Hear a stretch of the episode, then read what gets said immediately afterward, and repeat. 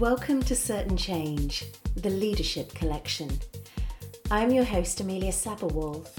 As a leadership and impact coach, I work with leaders around the globe to navigate their paths, find their voices, make bold choices, and implement change. I started this podcast because we all know the only certainty in life is change. But I see that this constantly takes us by surprise. We're never ready when it happens. It's painful enough when we choose to do it to ourselves, but boy, it hurts when it happens to us. The Leadership Collection is particularly focused on the human aspect of the business world, especially during the COVID crisis. The purpose of these initial episodes is to get the insider perspective of what's going on in the boardrooms across the globe. I want to gather stories from different sectors and understand who the leaders are behind the decisions being made, and not just what they're deciding to do, but how they are implementing their decisions. I'm a coactive coach, so I'm always interested in not just what you're doing, but who you're being when you're doing it. I'm going to start to look for emerging themes, start tracking the trends, and dig around for innovative thinking. I think in such times where we're all rewriting the rule books, we need to share stories and learn from each other in order to enable and support the greater good. This week I have Tim Oldman with me, who is the C E O of Leesman. Tim set up Leesman ten years ago. It's a purpose-driven organisation. In simple terms, they survey employees to measure the workplace experience. This then enables organisations to make holistic, people-focused real estate decisions. Leesman has had exponential growth over the last decade, and it has around seven hundred thousand respondents to its survey, so it packs a heavy punch globally. But you can probably see where this is heading. COVID stopped play overnight. There were no workplaces to measure. So Leesman had to think super quick. And at lightning speed, they diversified their offer to be able to measure employee working experience from home. So we find in this episode that he has his finger directly on the pulse of how the crisis has affected varying organisations and sectors. So there's some super live insights into what's working for the home workers and the value proposition of corporate workplace. As for Leesman itself, we find here how Tim has been steering the ship and how it has been to diversify so quickly, and what he's missing about being with his team and his clients. So enjoy the episode, and I'll see you on the other side. So Tim, thank you for joining me. Pleasure. Um, really lovely to actually physically see you and be in the same room as someone. When was it though? How many weeks ago? It was just over First three months ago. First week in March. Ago. Yes, yeah, that's when we sat together going, this is just the flu. What's going on? yeah, yeah. What a roller coaster. Yes. I'm gonna, I'm, I'm gonna jump into how it's been for you, but mm. just for the people who are listening, could you just give me a very high level summary of the size and shape of Leesman? Yeah, so um, just under forty employees, uh, globally distributed, but with the main bulk based in London. Uh, ten-year-old organisation I founded back in two thousand ten. Strong, sort of creative, driving organisation, um, multilingual, multi-country, multicultural. So that's us in a, in a nutshell. And how has it been for you? I think for the same as everybody else, just... Mm-hmm. Um, every day is different. Every day is, or tomorrow is unknown, right? In terms of the uh, the opportunities and the challenges that exist for you. Um, so I think it's it's been a, you know, everything you've ever learnt in terms of management and leadership, condensed and compressed into a, you know, exhibit those skills and those learnings in a twelve-week period, fourteen-week period. Except that one hundred things that you do, fifty of them will be wrong when you look back, because you're making those decisions in the moment based on an unknown tomorrow. Mm. And I think that that's really what, as far as I'm aware, I'm not I'm not alone in that in terms of the other leaders that I speak to, share ideas and battle scars with. I think we're all in the same boat, that it's anybody who says they're totally on top of this situation, anybody who says they know exactly what next week or next month is going to look like or six months down the line, I think is faking it. Mm. So I think it's it's just been up and down, good and bad, and uh, there's the same to come, and that's how we're sort of that's how we're approaching it, with a, a sort of re, you know a reality and a realization. Yeah. That with the uncertainty just brings certain behaviours that you have to exhibit, but the big one I think is about being responsive and being in the moment with as much foresight as you can exercise, but accepting that that's limited. So being responsive and being adaptive and change are all, having been in change management for so long, I understand them to be big red flags that human beings do not like those words when it applies to their work, because that applies to their lives, because that applies to their mortgages and their rents. How do you take people on the journey with you of being responsive and reactive? Good question. I think, I think part of it is because we're all internationally, globally in this together. Yes. You know, it wasn't like I suddenly woke up one morning and said, to hell with everything Leesman's done for the last ten years. Let's do something different this week. And trying to get people along with you. I think mm. if you know that your brothers, your mothers, your aunts, your best friends, all your mates from college are all in the same storm, yeah. then actually change has been a little bit easier, I think, for people to accommodate. And there is a sort of an esprit de corps, I think. We've got, you know, governments dictating how we behave. Um, everything that's normal having been snatched away from all of us. It's like there's no envy, because it's not like, oh, well, he's going to the office and I'm not allowed. It's like nobody's in the office. Yeah. Everybody's at home. And everybody's Zooming each other to know what we're all sort of having to put up with at home. So I think that sort of collective experience has made yeah. that not, not an issue in the way that it would have been if if this had been normal times and we'd made a, a sudden about turn or a sudden trajectory alteration. So that's such an awesome observation. I hadn't thought of it in those terms before. Actually, the, the change is actually, it's all our change. Mm. So nothing's normal. I wonder how can we take that ability and knowledge about change, that we we we can do it. How will we take that forward? Well, I think that's one of the immense lessons that we'll take from this period. Mm. That there were things that organisations said they couldn't do, yeah. and in forty-eight hours they did them. Yeah, they, you know, we have clients whom historically would have not even trusted an employee to bring a mobile phone into the office because of the absolute security and sensitivity of the material that they were processing. Mm.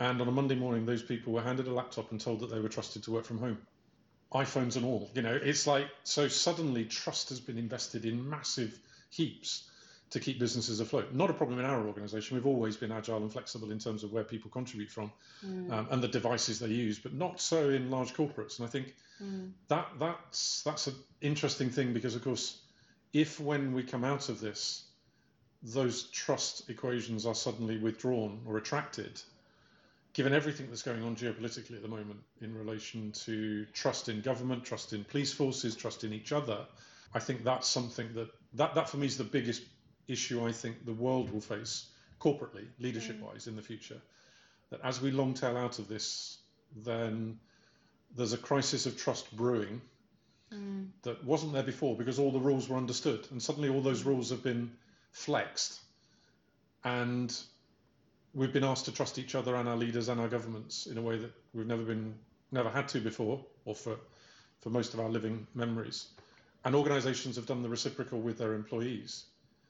Now, if you suddenly start to re-gear that in six or eight weeks' time or six months' time or a year's time, mm-hmm. I'm not sure that the same employee will look as generously on their employers uh, or conciliatory in their sort of relationship with their employer as perhaps they had before. So it sounds like you had already built that trust and it's embedded, it's cooked into the Leesman culture.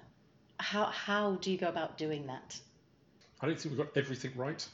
You know, it's not, I don't think you can ever be one hundred percent right. If you're if you're agile and you're adaptive and, and, and you allow your corporate culture to evolve, then a mistake is an opportunity to make something better, right? So we've we've made mistakes along the way in those ten years. So yeah, certainly new people starting are not encouraged in the same way to work remotely as those who've been around for some time, not because we don't trust them.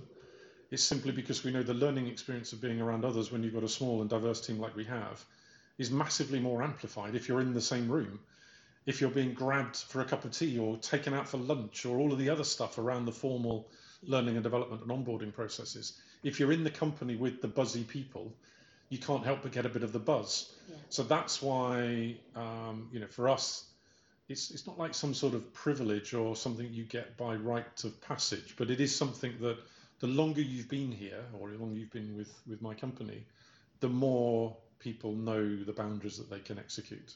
And that might be international boundaries as well. It's not just a case of I'm working from home tomorrow because the plumber's fixing the boiler. That's like, that's ten years old, right? That type of approach to the situation. It's much more about, I suppose in a, you know, I know we've talked about this before, the definition of activity-based working, mm. um, but the idea of an employee being empowered to choose the location that's best suited to the task they're doing at that point in their working day or their working week.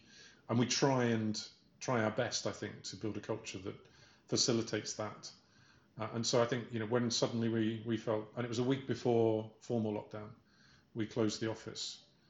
It was, there was no, there was no technical challenges for us, no infrastructure challenges for us at all. The only, the only challenge really was about keeping a team that are incredibly energetic and buzzy and gobby and ballsy and all that other stuff connected in the same way. And that was my biggest fear from day one, was that, that how would the culture dissipate over time?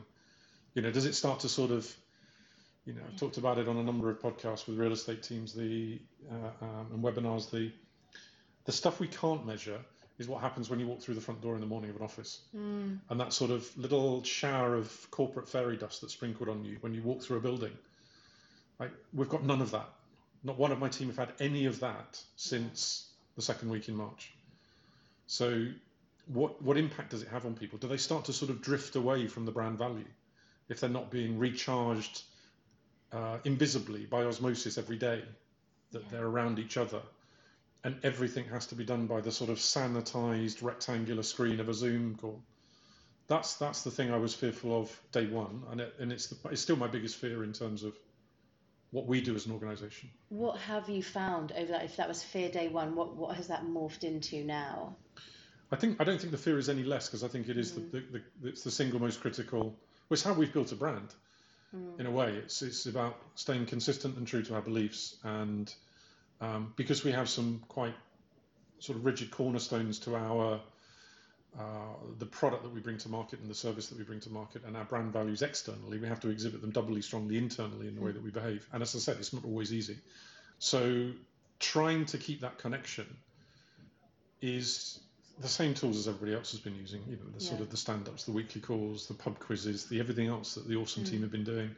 You know, it was my birthday two weeks after lockdown, and they did an amazing video, right, with the happy birthday on it and everything. So it's like I have a, I have a team that are just brimming with energy anyway. So it, it doesn't take a lot, and and we're fortunate we've got some awesome um, divisional managers who who understand their domains and their teams inside out, and you know, part of in effect, part of what got them to that role pre-COVID was their ability to do it. And so probably as young managers, all but one of them, relatively speaking, have, have been sort of discovering that themselves, but with the encouragement of the brand values that we had around it before, if that makes any sense. I'm not sure that does make sense to anybody who's who's doesn't know us. But if, you, if you've created the atmosphere, you've created the energy, you've created the trust, and the boundaries are quite clear, yeah. then actually for a manager to suddenly have to amplify those because you're not absorbing it all together every day, somewhat easier than I think if you've had something historic, which is much more leader team led and managers as doers. Mm-hmm. I don't think we had that. And I think because we had some great managers who are on the path to being awesome leaders, and there's no sense of threat at the top, no sorts of sense of paranoia that we've got all this energy coming up below it, we need to keep it down. That's definitely not anything that, that Leesman's ever had. So for those people coming up, for them, it was almost like an opportunity to shine and an opportunity to bring their teams together in this mm. mission to, to stay relevant and stay active. So it's almost like time will tell if the magic fairy dust has been a major missing component.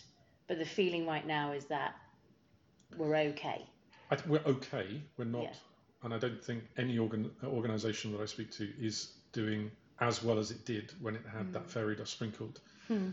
Um, you know, there's lots of talk of organisations, and you get them chirping into webinars and, and uh, interviews where saying, well, we've always been distributed. We don't have a problem. Yeah, well, that's fine, because you've always been distributed. And you're probably from North America, and you've probably got a, a, a barn in the garden that you call your home office.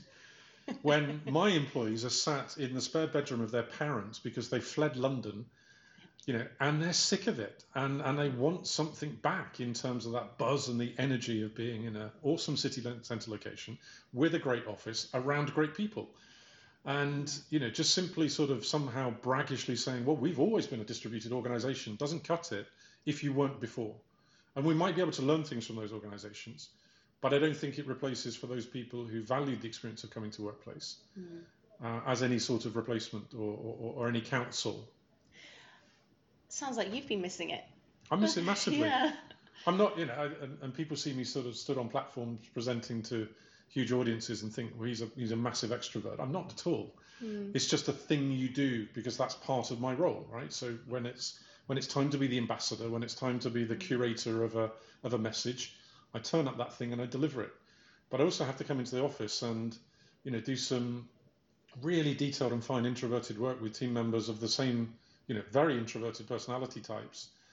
And it's much more about being, you know, quiet and and, and uh, sedentary in your approach to problem solving. So, um, but the team I have around me are awesome. And we, you know, genuinely miss every single one of them being that sort of, you know, from James's tea in the morning, you know, to Amelia's silly laugh, you know, to all of this stuff that is just yeah. part of your day, right? That's just been ripped away.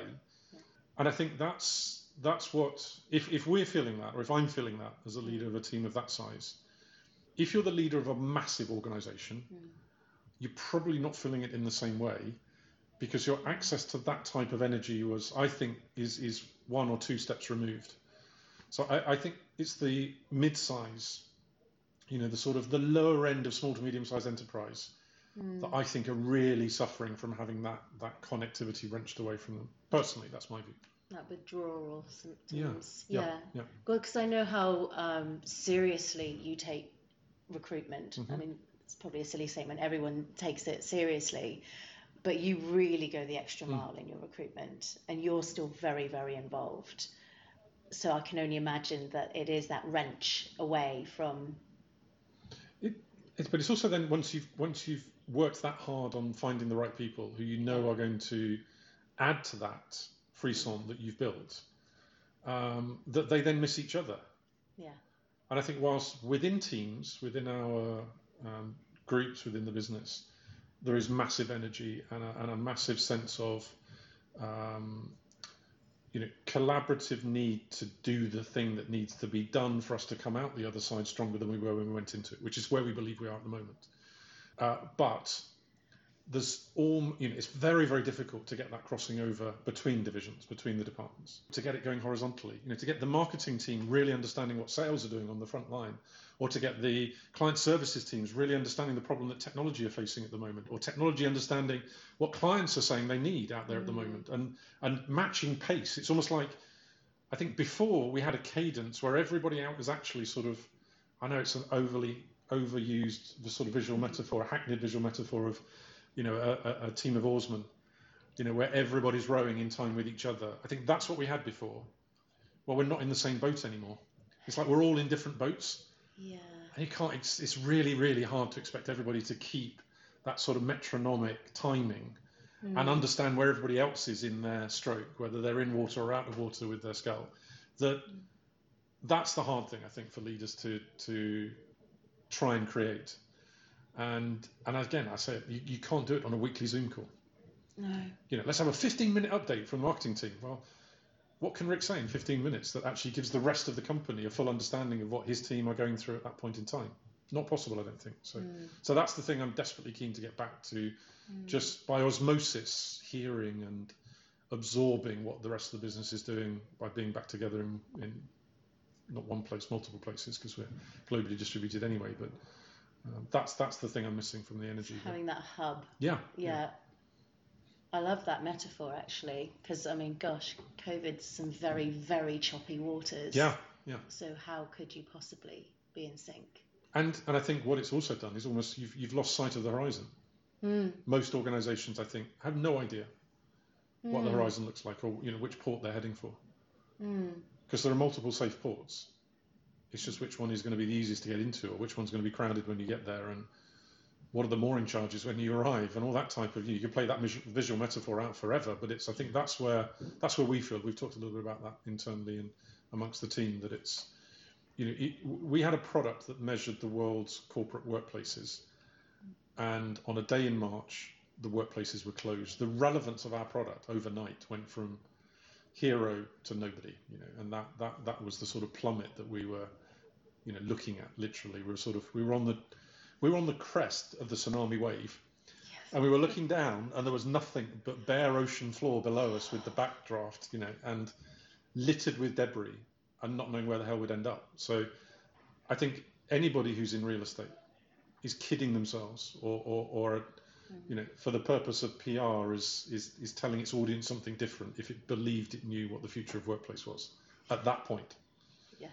I think today we have differing views about the future of workplace depending on who you listen to and, and, and which camp you're projecting your message from. But we, you know, we had we were fortunate. We'd had some amazing clients in Asia who were six or eight weeks ahead of us, and they were the ones pushing and saying, "We need your help now." This was before we locked down in London. You know, they were saying, we need your help understanding the experience of employees working from home, because we're not sure how long they're going to be there. But if they're there for a while, we need to know what's happening. Well, you know, I, it would it would almost be crass to ask, what's the biggest challenge you faced? You just explained it in a tsunami yeah, image. Yeah. It's just like that. Um, our, the entirety of our work became irrelevant, and yet you were stood stood here with some really busy teams. What did you need to do to diversify that quickly? I think it's the it's a um, a well-known um, proposition in change, I think, which is be absolutely clear on where you're going, mm. so that everybody is aligned with you, not behind you, but with you, alongside you, mm. in a new common purpose. Mm-hmm. I think if you can communicate that accurately, you can communicate the goal clearly, and if there is a belief that the goal is achievable, then everybody goes with you. Mm. And look what happens, you get something done. My God, you have, absolutely. I'm just going, I'm I'm going to come on mm. to what you have done, but just kind of take me back to that moment of, of the what do what we do. What did that look like? Because that was some swift decision making. You completely diversified what you did. Yeah. Um, well, I, I'm not, did we diversify, or did we just... Because we've asked the question internally ourselves, mm. is, is this a diversification? Does it take our business in a different direction? Um, or is it just adding another little sort of veneer onto the sort of side of it yeah. that simply responds to the fact that suddenly millions more people have been trusted to work from home, back to our previous point. And therefore, historically, tiny proportions of employees were trusted to work from home, and therefore it wasn't a big part of our ecosystem of investigation. Now, it's the other way around. eighty percent, ninety percent of people are working from home, only eight, nine percent working from the corporate offices. So flip the tool. And effectively, that was all. It was, it was as simple as that, really, Amelia. It's a, um, a decision-making in the moment that says, we're agile, we're responsive, we have awesome people, we have awesome teams, we have great technology, and we know more about corporate workplace than anybody else in terms of experience data. So now let's take this as an amazing opportunity to understand the home working experience of the same employees. I think that's um, yeah. So you fl- you flipped it. I get get that, but also I get that people were in panic stations, especially at the beginning. It's it's a different form of panic now. We're kind of more used to that heart rate. But right there and then, you were having really big conversations with some massive corporates who must have had a lot of other things on their mind as to whether to do a, a working from home survey. Mm. What what do you need to do to convince people to to focus on that when they've got mm. yeah another good question? Or... Do you know what? In, in in real terms, all it took was time. Mm. So actually, I think our insights and research team, led by um, Doctor Peggy Roth, who you know very yes. well, um, Peggy and her team did about six months worth of research and development conceptually in about three weeks. And uh, Alan, our brilliant C T O, and his amazing team did about uh, six weeks of build, test and development. Uh, sorry, did about six months worth of build, test and development in about six weeks. Mm. And to their credit, we had a product sooner than any of us, I think, thought was possible in terms of a new analysis of home working experience. Uh, so a, a, an international, you know, multi-language, thirty-seven languages off the shelf like that. Yeah. So I mean, mind-blowing capability for us mm. to have done that. What actually I think happened was we did it faster than the market knew it needed it. Mm. Because I think actually the bigger the organization, the bigger the problems, the bigger the, you know, the, you, effectively you magnify the amount of complications. Yes. And they were still getting over a lot of those. Whereas we could mobilize on the top of a hairpin because we were already equipped to work mobile. By the time corporates caught up with us, then they're ready for the product. And then they're desperate to learn because they've come through the crisis management mm. phase. They're already starting to get a sense that it's not quite as cozy at home as everybody thought. Or maybe the emails are starting to come in from the chief finance officer saying, hey, this all seems to be working quite well. Why do we need to have anybody back in the office? Should we slash real estate? Let's just slash real estate by fifty percent. And we were hearing that within about three weeks of lockdown. Oh, yeah. You know, yeah. Consultants taking briefs to say, if this works, we could axe half of our real estate footprint, start working out the plan without actually talking to the people, without talking to the employees and finding out what the experience that they were having was. So thankfully, the sort of cool-headed end of our marketplace started to realize that, yes, it was an awesome experiment. Yes, they had got through the crisis management phase superbly well. Now they needed to really understand what was going on mm. and at a very fine and granular detail. And then suddenly, you know, the tsunami turned around. It was a tsunami of inquiries coming in, asking for help and support in understanding the both the today landscape of workplace, but using that data and our historic data that we have from the same clients on their office mm. performance to start helping them visualize what the future office landscape might look like for them. Phenomenal speed, incredible speed. I was absolutely bowled over when you gave, you delivered um, your webinars. It's about two weeks ago now, mm. I think. Um, so within three months, uh, there was over ten thousand responses and climbing. So you, you've got a really unique set of data. No one else in the world is doing this. Um, so it's been fascinating to watch that. I can't literally can't wait for the next installment. Yeah, I think in fairness, others are doing it. Mm. The difference, the wholly unique position we have is that our methodology for measuring the experience of an employee working from home is exactly the same as our methodology from the office. Yes. And I think that is the thing that's wholly unique, that we yeah. can do a direct comparison between the infrastructure of home and the in- infrastructure of highly expensive city centre, business park, globally distributed workplaces. And that's the That's the unique factor that I think that we bring to this experiment, is that a client is now able to say, this cost me X, and I get this back from it in terms of exp- experience per employee. Mm-hmm. This cost me much less, and I'm getting this back in terms of experience per employee. And I think being able to do that almost apples for apples direct comparison, we're play, playfully saying it's not, it's not quite apple to apple, it's Granny Smith to Golden Delicious, but it's yeah. it's still an apple, right? Yeah. And it's still a direct comparison that can be played. And I think this is going to be an interesting time where, A, the value proposition of workplace, corporate workplace, mm. is going to be right under the microscope. What does it actually do for an organization's mm. personal uh, organizational performance? And then I think it brings into question the the overlap between H R professionals and corporate real estate professionals in terms of the much softer, more um the, the more difficult things to measure. So you know, that idea of it not being about the utilization of a meeting room for an hour, actually what about the fifteen minutes before when the team were making their tea in the tea point and joking around as they came into the meeting room, and the fifteen minutes after when they were mucking around when they left? mm. You know, those are the bits that aren't being measured, not by us, not by anybody else. mm. Loads of people measuring the meeting, mm. be that from an occupancy perspective or from our perspective, uh, an experience perspective, but nobody capturing that value proposition of the bits either side. Yeah. So I think we're becoming target fixated on the sort of the real estate bricks and mortar, yeah. and we're forgetting the human beings that are interacting with those spaces. So arguably for architecture and design, it's an amazing experience, opportunity, mm. really, to to for clients to reevaluate the value proposition of experience and therefore of, of design and of workplace. Yeah. It's that fairy dust again, isn't it? The secret sauce. Mm. I think there's going to be a lot of people who are going to be basing some major multi-million pound decisions off the back of your data. Yeah, I don't mind that. Yeah. What I, what I worry about is all the organisations that are making multi-million pound, billion pound decisions based on no data. Nothing. Yeah. Or on subjective line of business data. Or, you know, I I put it in a, I anonymised it massively in a in a blog post that I wrote. But I was on a call where we were, the conversation of productivity came up, and one of the contributors on the call said, hey, we don't have a problem with productivity. We're measuring how long people stay online. They're on the V P N for hours, way longer than they were in the office. Productivity is not our issue. Now, anybody who's measuring productivity mm. based on the amount of time people spend online should not be in the job they're in, fundamentally, right? That is just right, really, really bad.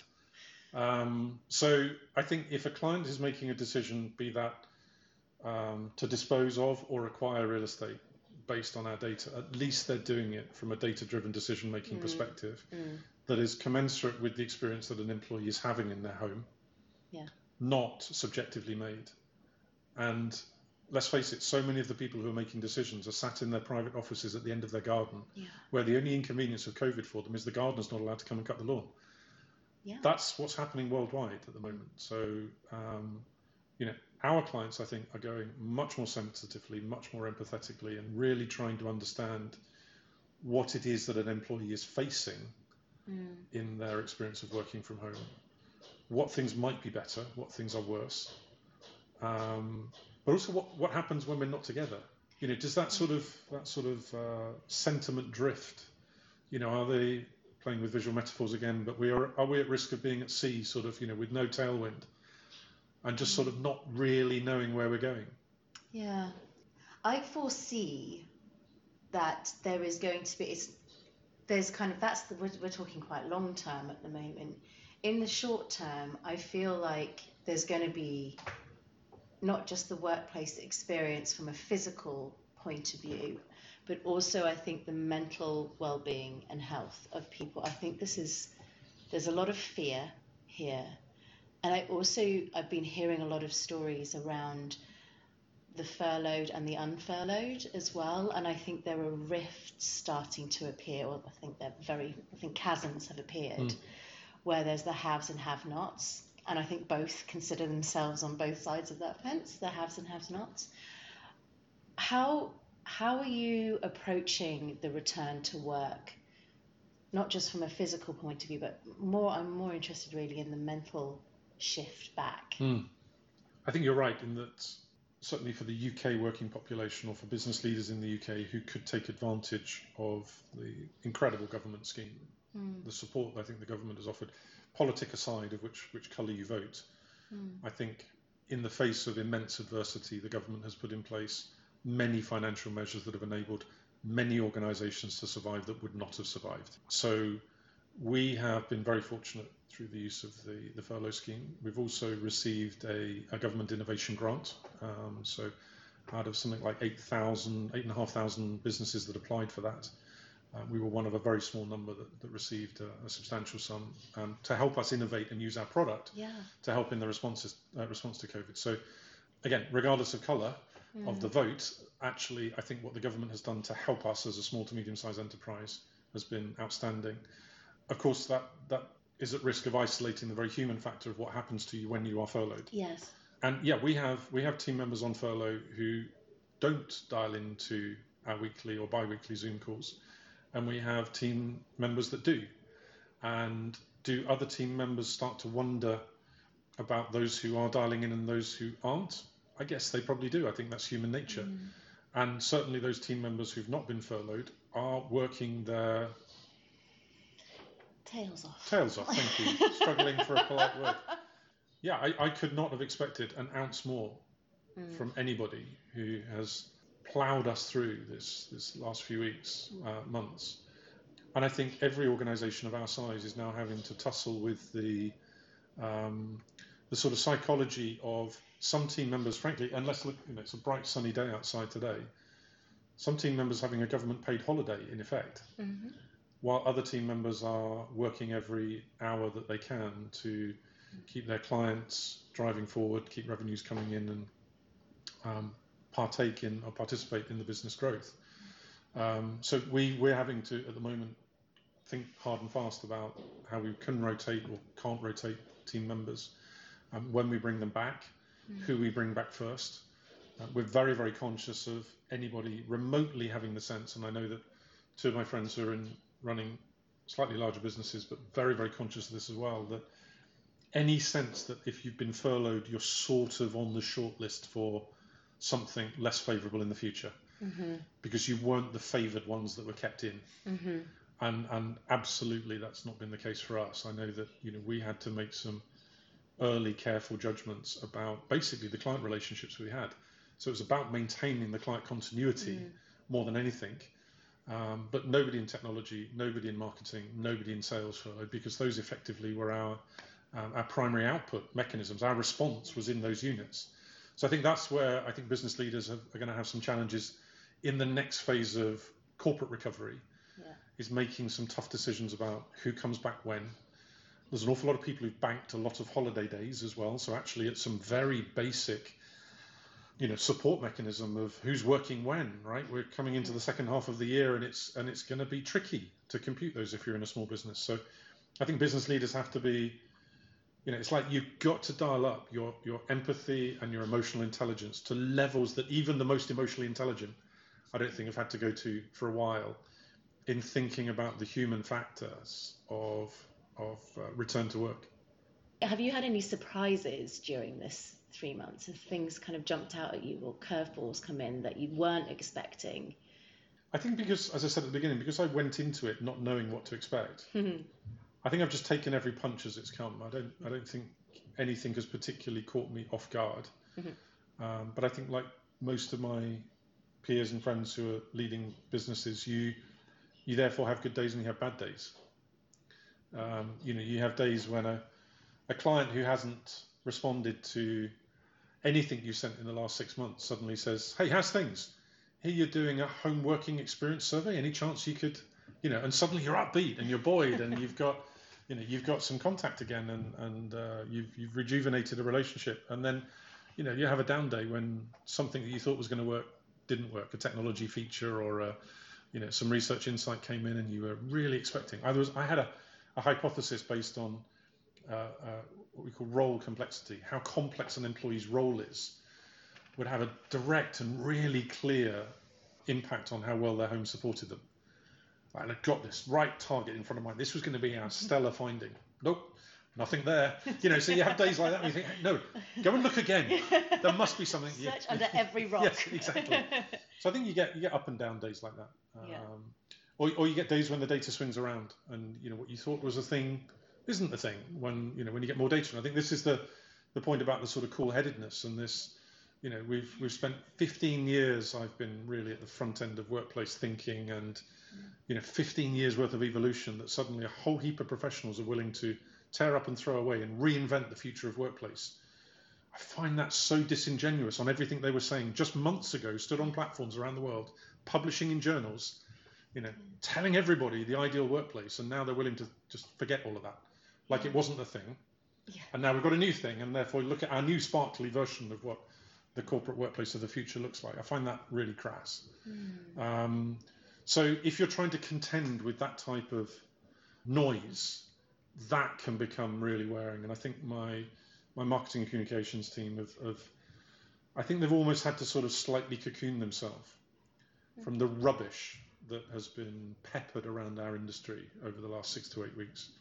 And, and things like sample size. I mean, you, you mentioned, you know, when we when we did those seminars, we were sat on ten thousand respondents. Yeah, great.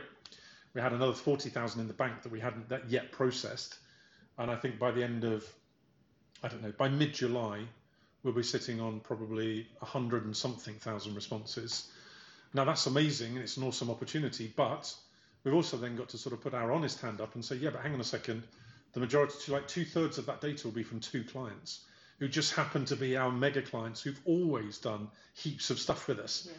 So in terms of a research tool, mm. it's great, but please, consumer, be aware that it is heavily populated by a, uh, a, a retail bank and a public body, and, and therefore you need to interpret it with a, a degree of latitude.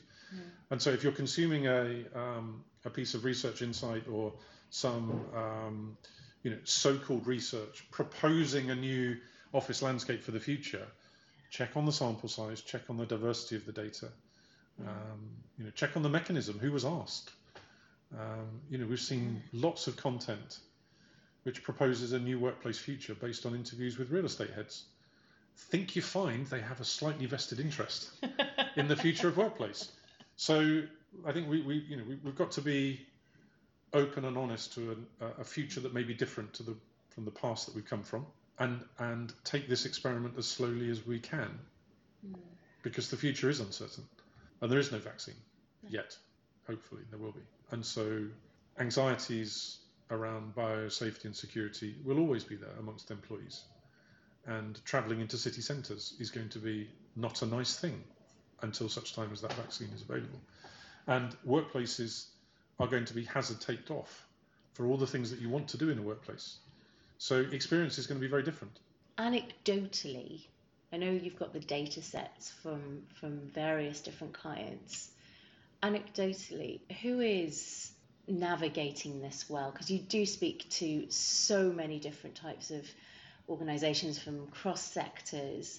Who's doing this really well, engaged with their staff and listening and providing? Um, I guess all of our clients, because they're doing it. So, yeah. so yeah, I could just I could list off all the clients that have, yeah. have, have used our home working survey, but I think mm. that's the starting point. Is is is understanding what, what your employees are facing. Employers had a recognised duty of care for an employee when they crossed the threshold in the morning to a corporate office. And most decent organisations recognise that duty of care, and they recognise that whether they measured it or not, I think most decent-sized organisations recognise the relationship between place and personal performance. And and therefore, if you invested in workplace, there was a, a belief that you would profit from it in terms of corporate outputs.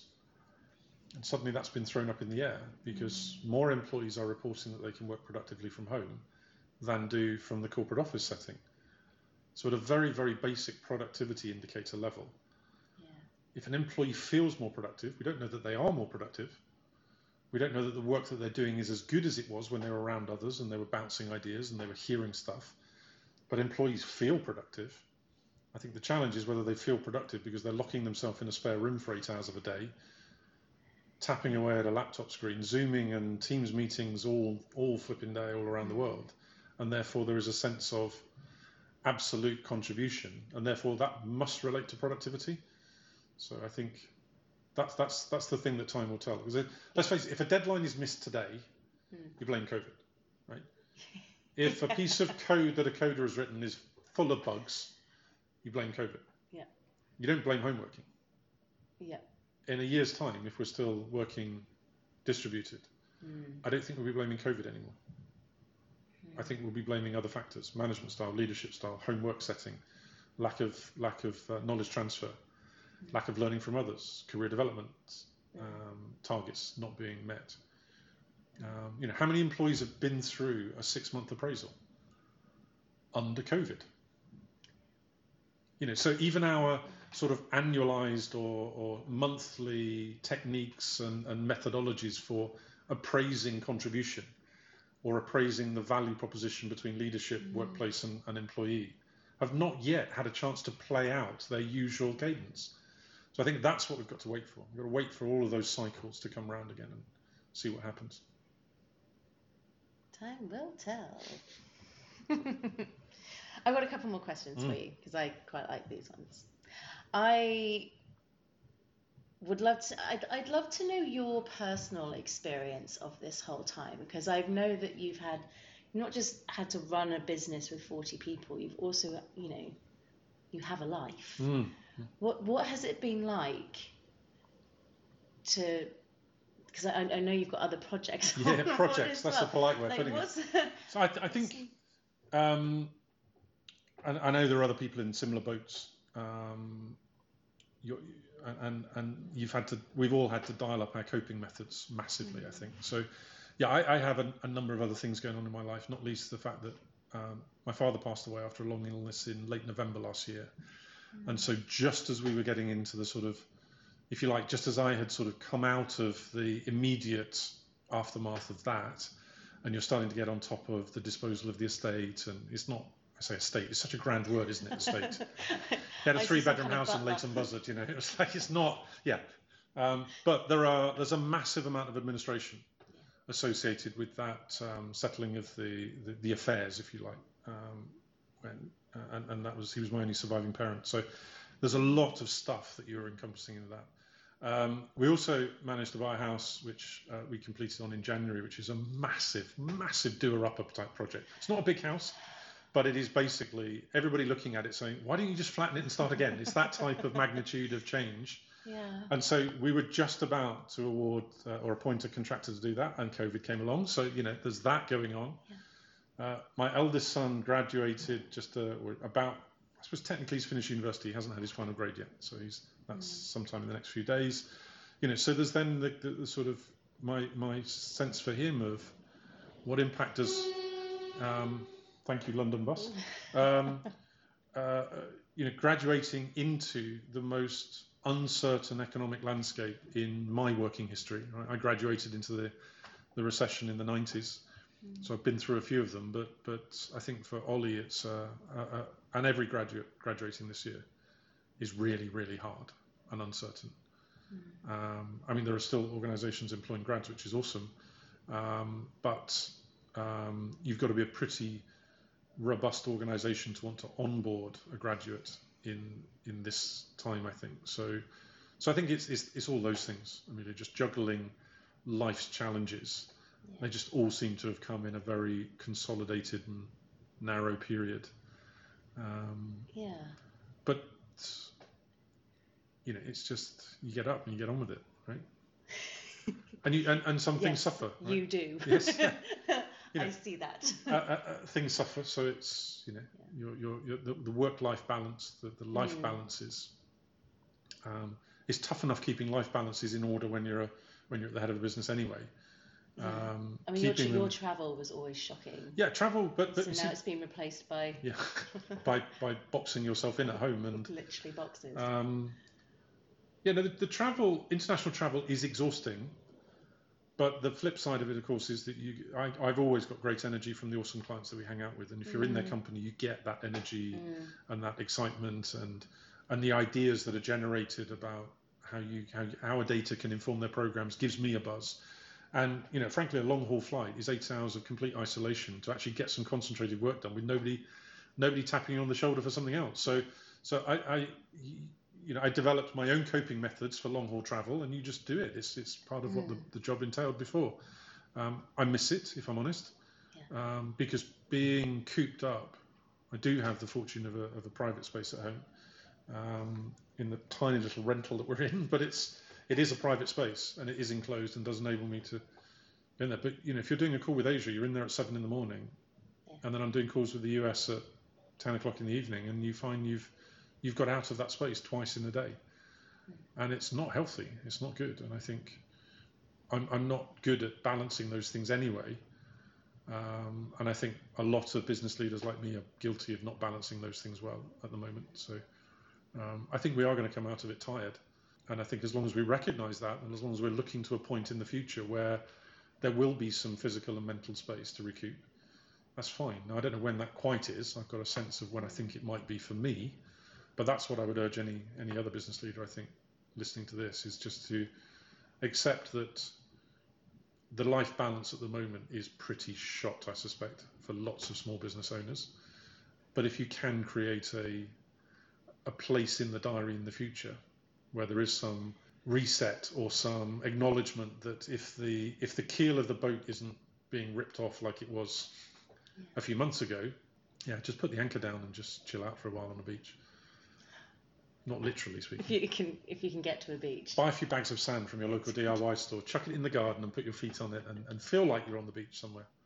What do you think is your kind of, I mean, you've very rightly said, you know, you can't really see much past tomorrow in a lot of ways. Who knows what the next government announcement's going to be? What are the next few months for you? our immediate struggle, in a sense, is revenues are down. Mm. Let's be clear, as many, many organizations around the world. We had three months of not selling office surveys. Heaps of clients doing them now because they're desperate to understand how the offices are, mm. are performing. But our, our surveys of corporate offices stopped like that mid-March, nothing. Mm. And so revenues are down. So we have to think about the shape of the organization going forward. But given the influx of interest we've got in understanding the relationship between home and office, uh, and the challenge that more and more clients are asking us about the, the sort of data processing or data visualization depth that we can go to for them, ingesting other data sets, um, questions the real estate industry is asking of us about, are we not negligent as an industry in not understanding some really basic stuff like the relationship between occupant density and experience? Mm. Right? It is pretty shabby that nobody in this industry can answer that type of mm. question. So clients, therefore, saying, well, why don't you do it? Like, yeah, but that's not really our thing. We measure experience. Yeah, but if we gave you the occupant density data, you could tell us whether, tell us whether there's a relationship. You're like, okay, because we're we're a bit nerdy and we like data, so just give us some more. But Love building, but we've got to build a business around that, right? We can't yeah. keep doing stuff for free. Um, mm. We we are moving to B Corporation status this uh, later this year, which are is you? super exciting and Alison's biggest project, my wow. deputy. Um, so uh, as a B Corporation, we have a uh, a sort of benevolent and uh, and slightly sort of charitable um, mm. contribution to society that we want to fulfill, which I think we've been doing for ten years. So I think the B Corporation status is really just a, a verification of how we've always behaved. Um, but if clients are saying, here, have some data, and we can find some insights from that, that change an approach to the relationship between people and place, then that's super exciting. But you've got to create a business infrastructure that supports that. Mm. So that might mean a new business division. It might mean new team members. It might mean that actually, in a perverse way, we're bigger on the out of COVID than we were coming into it. So it's it's massively exciting, but it is still like a roller coaster, right? You don't actually, if it's your first time on the roller coaster, we're not sure where there's a dip or there's a there's a peak around the corner, and we're not sure how scary some of the G-forces are that we're going to have to pull. But it's um, just stay equipped, stay, you know, keep the seatbelt tight and go for it. It sounds like your clients are with you. People are absolutely desperate for experience to be back in their lives. And I think yeah. workplace experience for many people, if they had a great experience before, they're going to start really, really wanting it back. And so the idea of experience being the sort of the epicenter of the H R relationship between employer-employer, the workplace relationship between employer and employer, and then the daily operational relationship at facility management level, I think it's a, an immensely exciting time to be in workplace experience. Mm. And for any professional who's grabbed that domain in the last few years, mm. yeah, the world's your oyster going forward. If you've got the data, if you've got the knowledge and support of your, your colleagues in those other domains. Tim, thank you so much. Pleasure. Thank you so much for talking to me. It's always fascinating. I you haven't you haven't talked as much. Hours. Normally when we're together, you at least occupy fifty or sixty percent of the airtime when we're talking. Easily. So I I'm should gonna, maybe I should interview you next time. Then... Actually, where can I'm going to put this into the show notes? But where can people find you? And are you happy for me to post a link to your webinar because it was? Of course, so yeah, it's all interesting. It's it's, it's all there. I mean, part of that B Corporation status is making everything we find as widely available as we possibly can. So there's never any gateways to entry. There's never any pay-to-play type propositions with us, other than for the clients who commission the surveys. Obviously, that's where we yeah. revenue as a business. Um, there's there's heaps of research. Funnily enough, I think some of our historic research is even more relevant today. So there's a if anybody looks at our website. Um, there's a document there called the, uh, the Workplace Experience Revolution. Mm-hmm. There's part one and part two that were done twelve months apart. First one based on about four hundred thousand responses. In there is a map. Uh, uh, it's called the Workplace Impact Map. And it shows how employees arrive at their sentiment expression at the end of a working day. And the closer the factor is to the middle of the map that, uh, that Rick spent many hours visualizing to try and make it comprehensible quickly, are a series of things that are key triggers for employees. Have a look at it. I'm not going to do the big reveal now, mm. but it's um, have a look at that map. Uh, page fifty-two from memory, because I go there every time. It's my turn to page in that research document. Um, that map, I think, has the ingredients for the future relationship between home and office in terms of experience, because the number one most important activity, home supports brilliantly. But number two, three, and four, home does not support. Mm. Item number five then comes back on as something that's better supported at home. So this debate is complicated, it's complex, yeah. and is going to really tear at the very fabric of the reason for having corporate workplace, when the first and most important factor in an employee expressing their sentiment about a day at work is better supported in most employees' home work settings. That's a good place to end. Yeah, yeah. I need the extended stuff up, don't I? Yes, that's the perfect place to wrap up. Thank you. Pleasure, as always. Thank you. So that was Tim. He speaks about clear purpose and communication. You can't diversify the service without that. The team has to understand where you're going. And actually, it sounds like he's going to come out of this stronger. That takes a very entrepreneurial mind and a whole team that's completely on board and behind you. I have actually coached some of Tim's team in the past, and I know how much emphasis he puts onto team development and brand alignment. They really practice what they preach. They double down on employee experience at Leesman. There's a rock-solid integrity there that I've witnessed, which I have found is very rare in a lot of corporate environments. And it's obviously part of that magic fairy dust that Leesman sprinkles on the team as they come through the door. I mean, no wonder they're missing it. I was super impressed to understand that they were about to achieve B Corp status. Uh, for those of you who don't know, it's like the A-plus gold star of business for good.